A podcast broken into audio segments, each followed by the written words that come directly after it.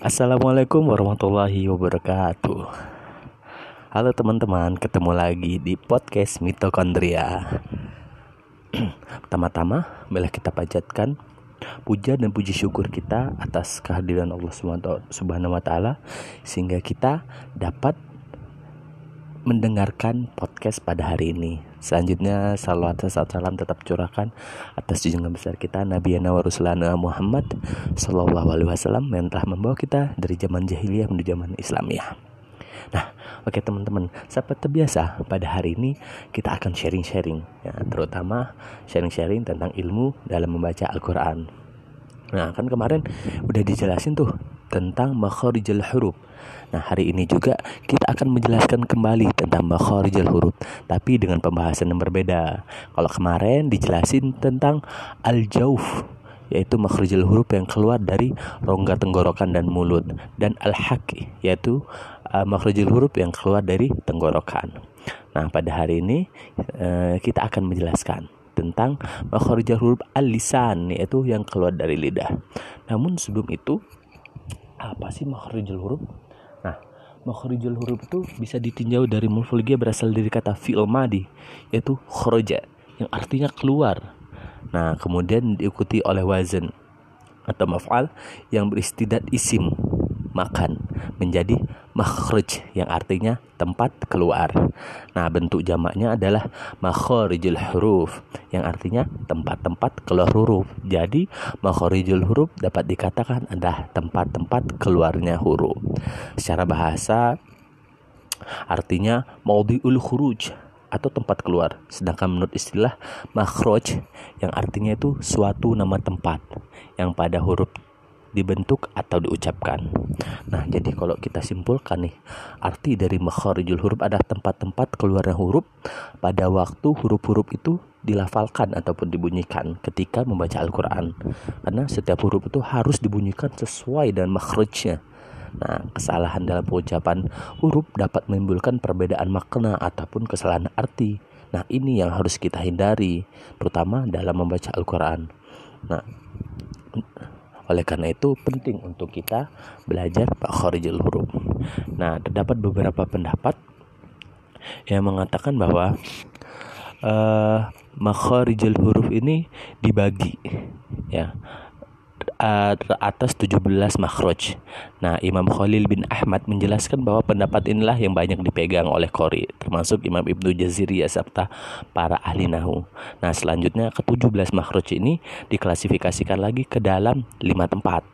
Lima tempat inilah inilah yang merupakan letak makhraj dari setiap huruf yang telah kita ketahui saat ini. Nah, lima tempat itu apa aja? Yang kemarin kita udah pelajari, yaitu al jauf, yaitu rongga tenggorokan dan mulut. Al-haqq, yang kedua, yaitu tenggorokan. Dan yang ketiga, al-lisani, yaitu lidah. Yang keempat adalah as-syafatan, yang artinya dua bibir. Yang kelima adalah al-khaisum, yaitu pangkal hidung. Nah, pada hari ini kita akan sharing-sharing tentang al-lisan, yaitu makhraj yang keluar dari lisan, mulut. Nah, nah, sebelum masuk ke materi, kita harus tahu nih tujuan kita belajar makharijul huruf itu apa. Nah, salah satu tujuannya kita belajar makharijul huruf adalah agar terhindar dari kesalahan ketika mengucapkan huruf yang mengakibatkan perubahan makna. Misalnya, uh, mengucapkan uh, huruf h dengan h gitu, karena uh, terdapat beberapa yang ketika dia gabungkan menjadi satu buah kata akan menghasilkan arti yang berbeda. Nah, yang kedua adalah bertujuan agar uh, ketika melafalkan itu bentuk-bentuknya uh, tidak samar-samar ataupun kabur, sehingga dapat dibedakan antara satu huruf dengan yang lainnya, seperti alif, ain, ha, ha, kaf atau qaf dan sebagainya. Nah, oleh karena itu penting bagi kita mempelajari makharijul huruf. Nah, langsung aja nih. Huruf-huruf apa aja sih yang tempat keluarnya itu melalui lisan ataupun lidah? Nah, jumlah huruf hijaiyah yang keluar dari lidah dari makhraj ini ada delapan belas huruf dan terbagi menjadi sepuluh makhraj atau tempat keluar. Nah, atas sepuluh makhraj tersebut akan kita jelaskan. Yang pertama adalah pangkal lidah bertemu dengan langit-langit bagian atas. Nah, dari makhraj ini keluar huruf qaf. Nah, dalam istilah lain, makhraj ini disebut juga dengan as-salisaru fawqa, yang artinya pangkal lidah sebelah atas. Nah, jadi untuk keluar huruf qaf itu dari pangkal lidah bertemu dengan langit-langit bagian atas. Nah, yang kedua yaitu pangkal lidah tepatnya sebelah bawah atau uh, agak ke depan gitu sedikit dari makhraj qaf. Nah, bertemu dengan langit-langit bagian atas juga. Nah, dari makhraj ini keluar huruf kaf. Tadi qaf, ini kaf. Nah, dalam istilah lain, makhraj ini disebut juga aksalisanu asfal, artinya pangkal lidah sebelah bawah. Nah, itu yang kedua. Yang ketiga, pertengahan lidah bertemu dengan langit-langit atas. Pertengahan lidah disebut juga uh, pertengahan lidah itu tidak dimantapkan atau tidak menempel pada langit-langit atas. Nah, dari makhraj ini yang keluar itu huruf jim, shin, ya. Nah, dan uh, di ini disebut wastul lisan gitu. Ini udah ada qaf, yang habis itu kaf, jim, shin, ya. Nah, udah lima huruf nih.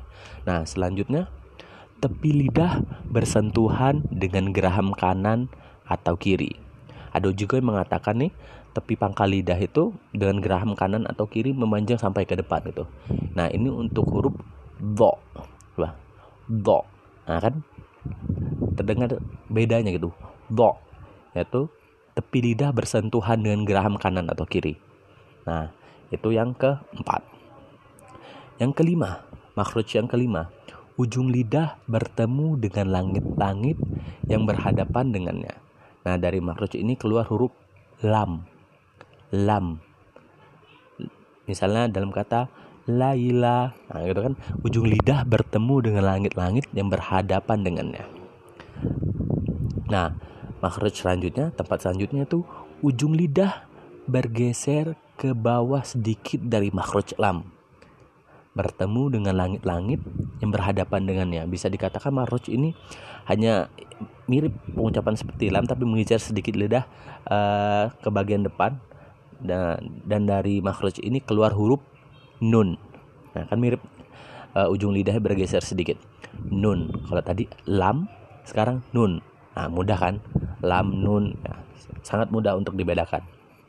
Nah, makhraj selanjutnya Uh, berdekatan juga dengan makhraj nun, tapi pada punggung lidah uh, tidak menyentuh langit-langit. Nah, ini makhraj, dari sini keluar huruf ro. Ro. Nah, huruf ro. Nah, nah, udah berapa nih kita tadi? Udah ada qaf, ada kaf, ada jim, shin, ya, do, lam, nun dengan ro. Nah, selanjutnya ujung lidah bertemu dengan pangkal gigi seri atas. Nah, ujung lidah ini bertemu nih dengan gigi seri atas. Nah, dari sini keluar ta. Ta, po, dal. Nah, di sini nih suka pengucapannya yang kadang mirip gitu. Nah, coba yang pertama adalah ta. Ta. Nah, huruf yang kedua adalah po, po, po. Nah, yang ketiga adalah dal, dal. Nah, kan terdengar bedanya. Baita, nah, misalnya itu huruf untuk baita. Misalnya po, po, sin, mim, po, po. Nah, habis itu dal, dal.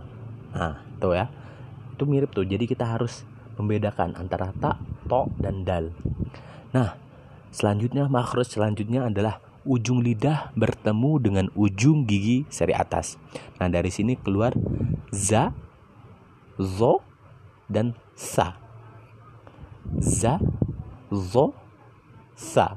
Nah, ini juga mirip nih seperti uh, tadi. Nah, ketiga huruf ini harus dibedakan. Za, za, za, zo, zo, dan sa. Sa. Nah, kedengaran beda kan? Za, zo, sa. Nah, gitu. Walaupun makhrajnya keluar tempatnya sama, tapi dalam pengucapannya hasilnya berbeda. Za, zo, sa.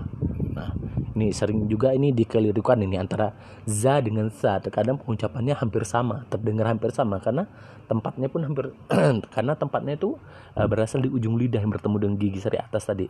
Nah, oleh karena itu kita harus lebih sering latihan membedakan za, zo, dan sa.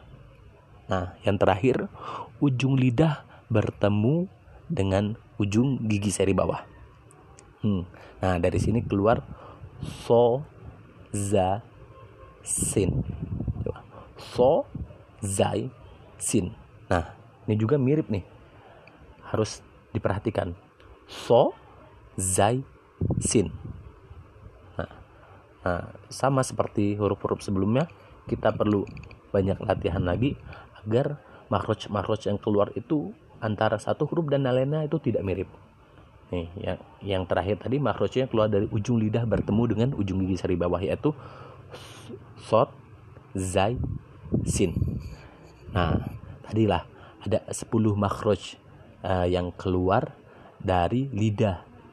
Itu eh sepuluh huruf yang keluar dari lidah dan terbagi menjadi sepuluh makhraj, yaitu huruf-huruf tadi itu ada qaf, kaf, jim, shin, ya, do, lam, nun, ro, ta, to, dal, zal, zo, sa, sod, zai, dan sin. Nah, kurang lebih itulah makhrajul huruf yang dikeluarkan berdasarkan atau melalui lidah. Nah, oleh karena itu marilah kita banyak-banyak membaca Al-Qur'an agar makhraj yang kita lafalkan itu jelas antara huruf satu dan huruf lainnya sehingga tidak ada kekeliruan dalam membaca. Nah, maka dari itu penting bagi kita memahami dan mengetahui di mana tempat keluar-keluarnya huruf hijaiyah yang kita baca ketika membaca Al-Qur'an. Nah, mungkin cukup sekian sharing-sharing pada hari ini yaitu tentang makharijul huruf yang keluar dari al-lisan. Kurang dan lebihnya kami mohon maaf, pada Allah kami mohon ampun. Akhirul kalam. Wassalamualaikum warahmatullahi wabarakatuh.